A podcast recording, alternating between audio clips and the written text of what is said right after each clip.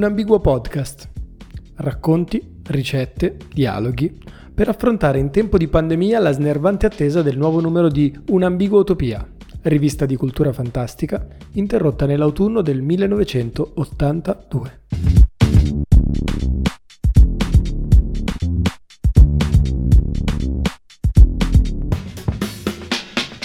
Alba di Ruggine è il titolo di un racconto che troverete nel numero speciale di Un'ambigua utopia e che ha fatto da traccia ad una parte della performance del Laboratorio of Topic dedicata a Primo Moroni ed Antonio Caronia e messa in scena nel 2018 al Mudima di Milano. Segue una breve lettura tratta da Alba di Ruggine.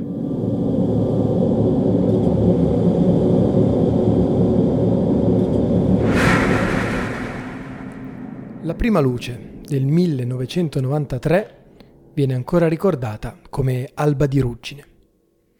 Nella City abitavano 318.455 figli dell'orgoglio, della disperazione e sfollati dell'Interland.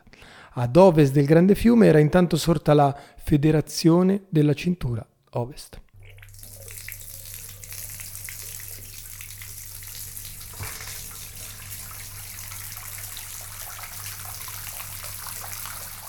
Se all'interno dell'argine, a difesa eh, dei quartieri, la vita scorreva febbrile all'insegna della ricostruzione, i comuni separati dalla forza delle acque si erano organizzati in veste neofeudale, all'insegna di scontri di potere e di una caotica forma di ospitalità di quanti non avevano trovato posto a Milano. Orfano della pioggia di finanziamenti e attenzione che la City concentrava su di sé, diviso al suo interno dagli allagamenti, l'Oltrelona, benché retto dalla federazione, aveva l'assetto amorfo di una rete di borghi, alleati e al tempo stesso in competizione tra loro. Così, dopo la stagione del, dello spaesamento e della caduta, vennero i giorni della discordia e della diffidenza.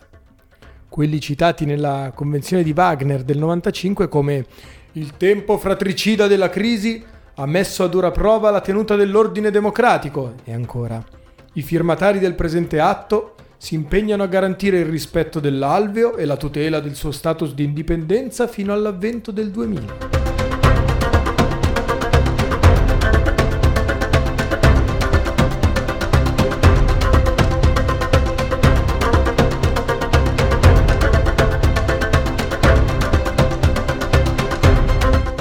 Lo spazio liminale che separava al tempo l'argine dalle paludi dell'oltrelona era destinato ad essere conteso come e più di tanti muri eretti a separare i corpi, ben più a lungo di quanto ingenuamente previsto. I sabotaggi all'argine non tardarono ad arrivare.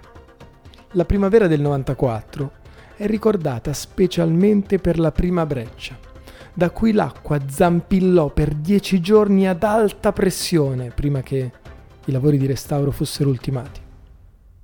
All'interno della City non una sola voce pubblica, si sollevò in sostegno dell'azione, eppure erano in molti a rumoreggiare nell'ombra.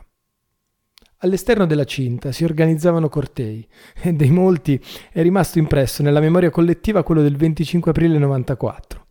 Tutti con gli ombrelli, un fiume umano sopra un fiume liquido, a combattere una pioggia senza fine con l'acqua che, nei punti meglio protetti, lambiva le caviglie. Una manifestazione di rabbia degna, oceanica e indimenticabile, filmata dagli occhi elettronici disposti in sequenza a 100 metri dall'argine. Né esclusivo né escludente, oltreolona terra accogliente. In questo, tra i murales storici vergati ossessivamente nella periferia imbiancata, si perde la mitologia dei giorni della prima resistenza.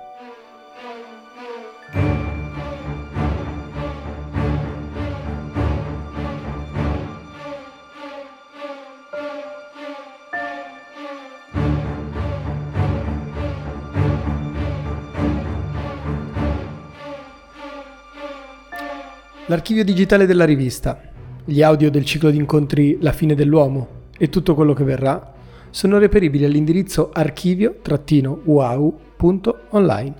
Alla prossima puntata. Ah, e wow si scrive U-A-U, come un'ambigotopia.